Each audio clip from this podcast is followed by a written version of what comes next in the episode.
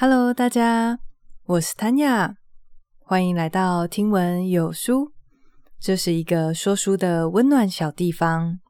你现在正在收听的是《与成功有约》的第二集。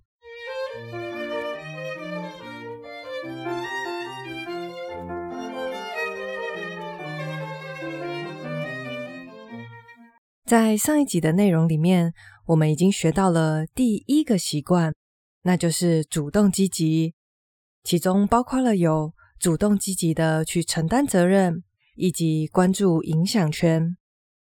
那在我们尽力的在生活的各个方面做到主动积极以后，我们来到了第二个好习惯，叫做以终为始。这个习惯带给我特别多的启发。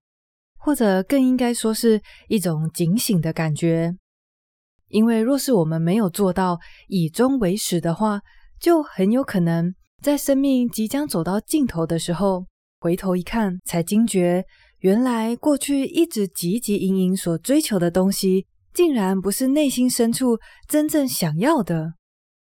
像我之前读过一本由安宁护理师所写的书。他把过去照顾病人的经验写下来，并且整理出了五个人们在临终前最常见的遗憾，其中包括了有真希望我有勇气过着自己想要的生活，而不是别人希望我过的生活。还有一个常见遗憾是，真希望我没有把那么多的精力跟时间花在工作上。如果一个人走到生命的尽头才发现这些事情，那真的是会让人感觉不胜唏嘘。如果我们希望自己可以不要在漫不经心的情况下一直做着跟自己心愿相违背的事情，那我们就得做好习惯二，以终为始。作者在这里会教我们三个非常实用的办法。若是我们愿意真的花时间照着上面去做，并且在往后的日子里认真的执行，这样一来就得以实践知行合一的生活。这一集我们一起来学习以终为始到底是一个什么样的概念，还有它实际上又是该如何执行呢？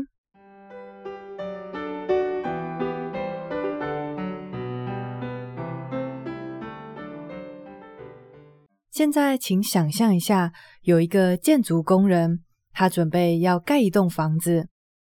他心里面大概知道自己要做什么，但是手上没有蓝图，而且也没有任何要完成什么事情的时间表，所以他就随心所欲的照自己的喜好去施工。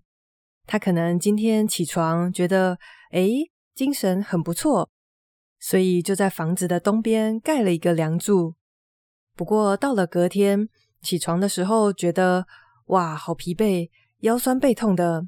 所以他今天只在房子的西边盖了一些红砖头。在手上没有蓝图，也没有施工计划表的情况下，他就这样东盖一点，西盖一点。大家觉得，在这个工程结束以后，会看到什么东西呢？结果很有可能就是连一栋像样的房子都盖不起来。这个盖房子的比喻在形容些什么呢？其实我们每个人都是自己人生的建筑师。当大家听到有人要盖房子，但是却没有蓝图的时候，通常都会觉得，哈，这样子行不通吧？但是有非常多的人在经营自己的人生时，却未曾想过要规划出一套可以依循的准则、价值观，或者是信仰体系，所以就在漫不经心的情况下，凭着自己的喜好去过日子。他们或许模模糊糊的知道自己想要更健康、更自由，拥有更多的财富，但是对于整个人生的大蓝图，却从来没有花时间去构思。作者说，其实每一件事情都会经过两次的创造。第一次是我们在脑中先构思，第二次才是付诸实行。有一些人会在没有自我觉察的情况下，就进行了第一次的创造。这是什么意思呢？就是他们在构思任何事情的时候，并非是凭着自己有意识的决定，而是让家庭的习惯、社会风气，或者是朋友的建议，在潜移默化之间，就变成了他的构思。如果说习惯一主动积极，它的核心思想是在告诉你，你是创造者，你可以主动开创自己想要的人生。那么习惯二就是要来提醒大家，在创造之前，先好好的构思。不过话又说回来，要去构思整个人生的蓝图，听起来也太困难了吧？别担心。作者在这边并不是要我们把人生剧本都先写好，然后照着那个剧本去生活。真正要去构思的是生活的准则，还有价值观的体系。接下来，我们就进入到以终为始的执行层面了。首先，我们一起来做一个情境思考。现在，试着巨细靡遗的想象，你正在参加一场告别式。这场告别式的特别之处在于，大家要来吊唁的对象正是你自己，所以来参与的都是你最亲近的人。现在看着这些与会者的脸庞，你希望这些与你最亲近的人，他们会怎么谈起你呢？你是一个温柔还是严厉的家长？在工作上，你会凡事替同事着想，还是以做好自己的工作为主呢？你的另外一半会说你特别重视工作，还是特别重视家庭生活呢？听完这个想象练习，大家现在应该更知道为什么这个习惯叫做以终为始了。这个参加自己告别式的想象练习，会让我们得以看见内心最深处最重视的价值观。作者说，他看过非常多功成名就的人，到头来他们感觉到的却是无止境的空虚。原因就是他们并没有花时间去琢磨、去思考他最希望活出来的样子。以至于他可能在升官发达的这个路上，用了一些并不符合他自身价值观的手段。这种情况下，他就算做到飞黄腾达，终究也不会欣赏自己的所作所为。所以，唯有深切的认识到我最重视的个人特质是什么，我绝对不能放弃的价值观是什么。有了这些大的原则，我们就得以做到知行合一。为了达到这个目的，我们现在要开始进入想象练习之后的实际操作。在这个步骤，要请你花时间写下你个人的生命宪法。作者在这边分享的案例是来自他朋友的，上面写的其中一些包括了家庭第一。绝不放弃诚信原则，诚恳但立场坚定，有备无患，态度积极，保持幽默，别害怕犯错，怕的是不能汲取教训，还有珍惜现在。我在读完习惯二的时候，毫不迟疑，马上就动手写下自己的生命宪法。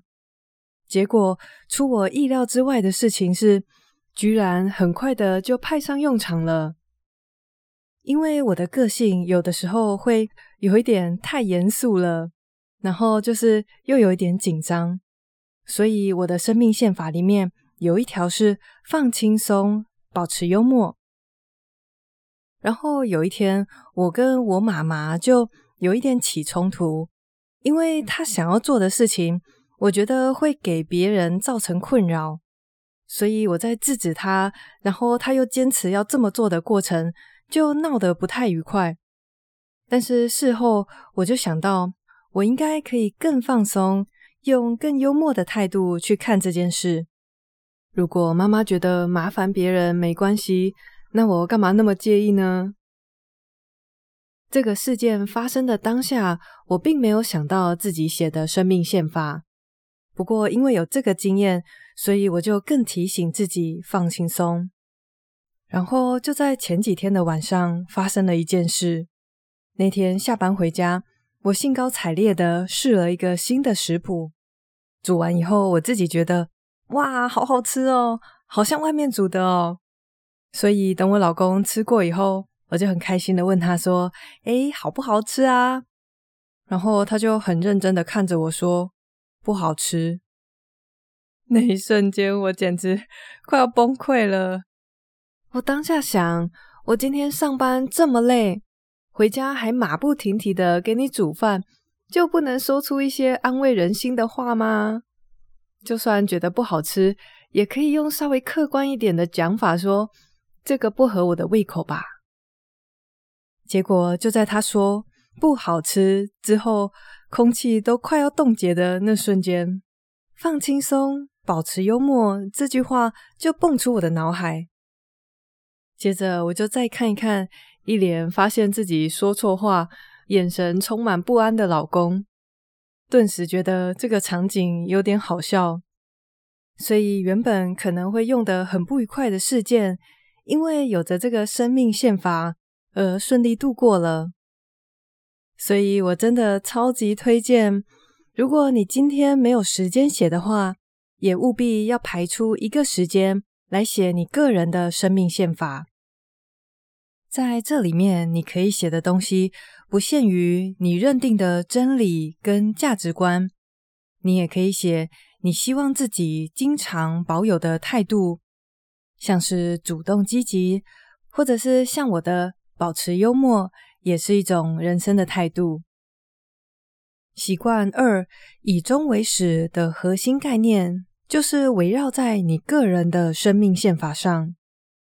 在你写完生命宪法以后，另外还有两个延伸的做法可以去执行。第一个是分别写下我们在扮演不同角色时的目标跟使命。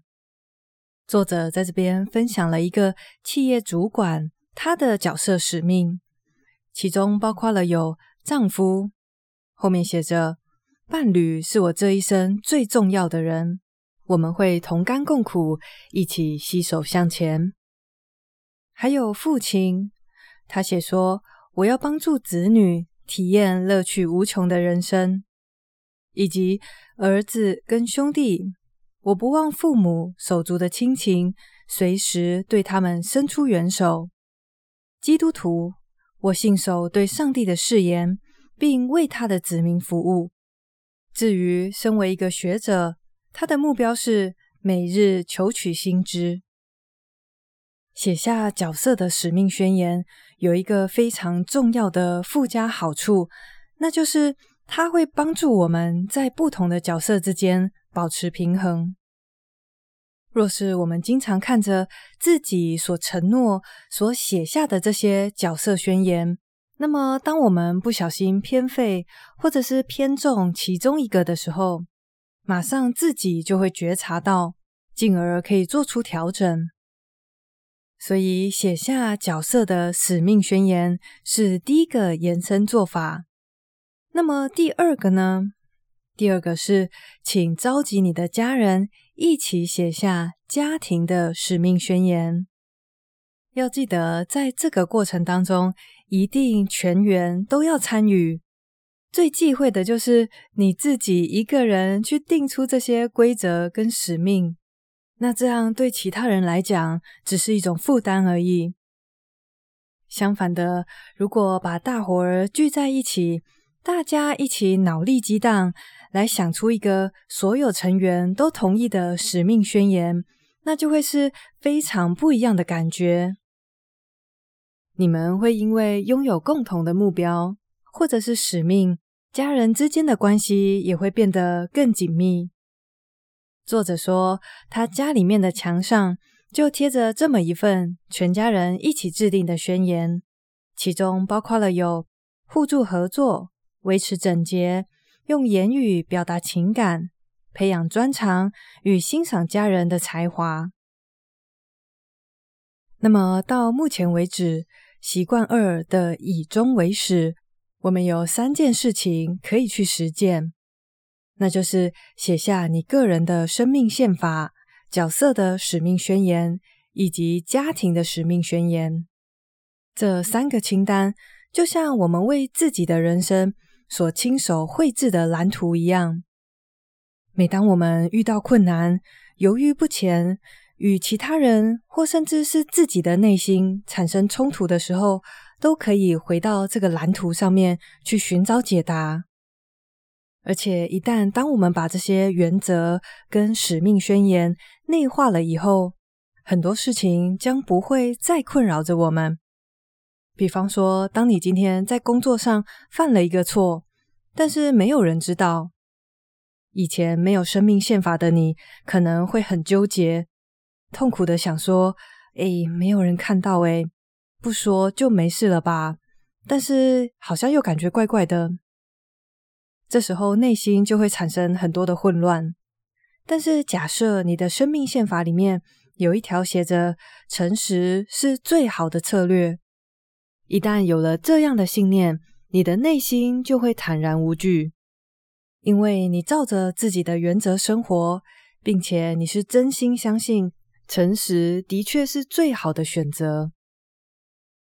大家还记得刚刚前面有说，习惯二的重点是在创造我们的人生之前，要先构思。这让我想起我最近看的一部电影。我在去澳洲的飞机上看了我朋友推荐的《王者理查》。这部电影是在讲大小威廉斯这两位网球传奇天后。他们的成长历程，大小威廉斯之所以能够有这么惊人的成就，背后的推手正是他们的父亲理查。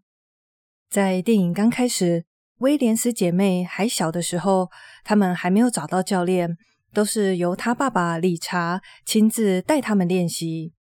然后有一幕就是他们在自己社区一个非常简陋的网球场练习的场景。那一幕，他们在练球之前，就从车子里面拿出一个手写的标语，放在球场旁边。在电影里面，其实没有特别去给这个标语特写，或者是谈论上面写了什么，但是它引起了我的注意。我还倒带去重复确认，上面写的是 “fail to plan, plan to fail”。当时在飞机上，我就在这一幕按下暂停。我心里激动地想着，怎么会有这么简短、有力又正确的话？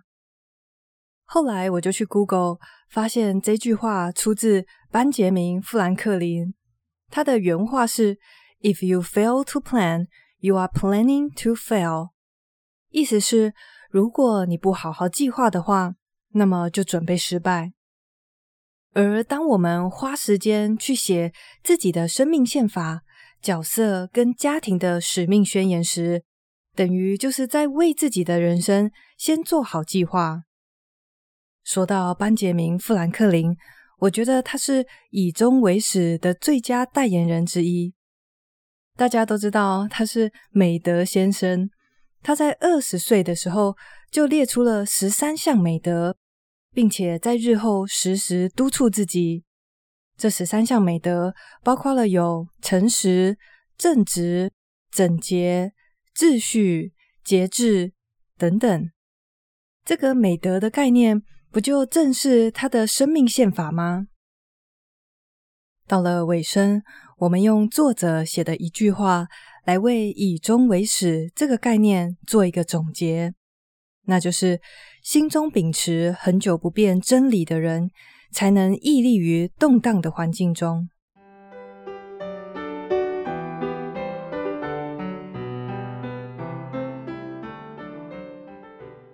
一样来帮大家整理重点喽。这一集我们来到了与成功有约的第二个习惯，也就是以终为始。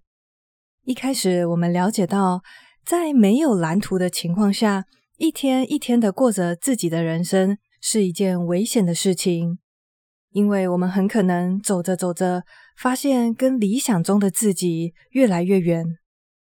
那么，为了绘制属于自己的人生蓝图，总共有三个做法。第一个是，请你写下自己的生命宪章，当中包含了你的自我期许、你所认为的真理跟价值观。比方说，保持正直、保持感恩，还有活在当下。在构思你的生命宪法时，你可以去参考一些像是你敬仰的人他们说过的话，或者像是富兰克林的十三项美德也是非常好的范例。除此以外，你也可以做参加自己的告别式的想象练习，去想象你看着自己亲友的脸，你希望从他们的口中听见什么样的评价。这个练习会触及你内心最深层、最重视的价值观。接着，在你写完生命宪法以后，你可以接着写你此刻扮演的各种角色的使命宣言。最后，你也可以召集你的家人一起共同制定出家庭的使命宣言。这一集实际希望大家采取的行动都已经讲得很清楚了。若是你手中还没有一张蓝图的话，尽快找一个时间，安安静静的思考，慢慢的写。就算你一开始真的没有什么灵感，写一两条也完全可以。而且这个生命宪法绝对不是写完就不能改的。我们的价值观，甚至是信仰，都有可能因着一路上所遇见的人事物而有所改变。宁愿你这个生命宪法很简单，也不要什么原则都没有，因为要记得，只有心中秉持恒久不变真理的人，才能屹立于动荡的环境中。今天的最后，我想要特别感谢最近有几位听众在 Apple Podcast 给我的五星好评，其中包括了有 Richard、巨源。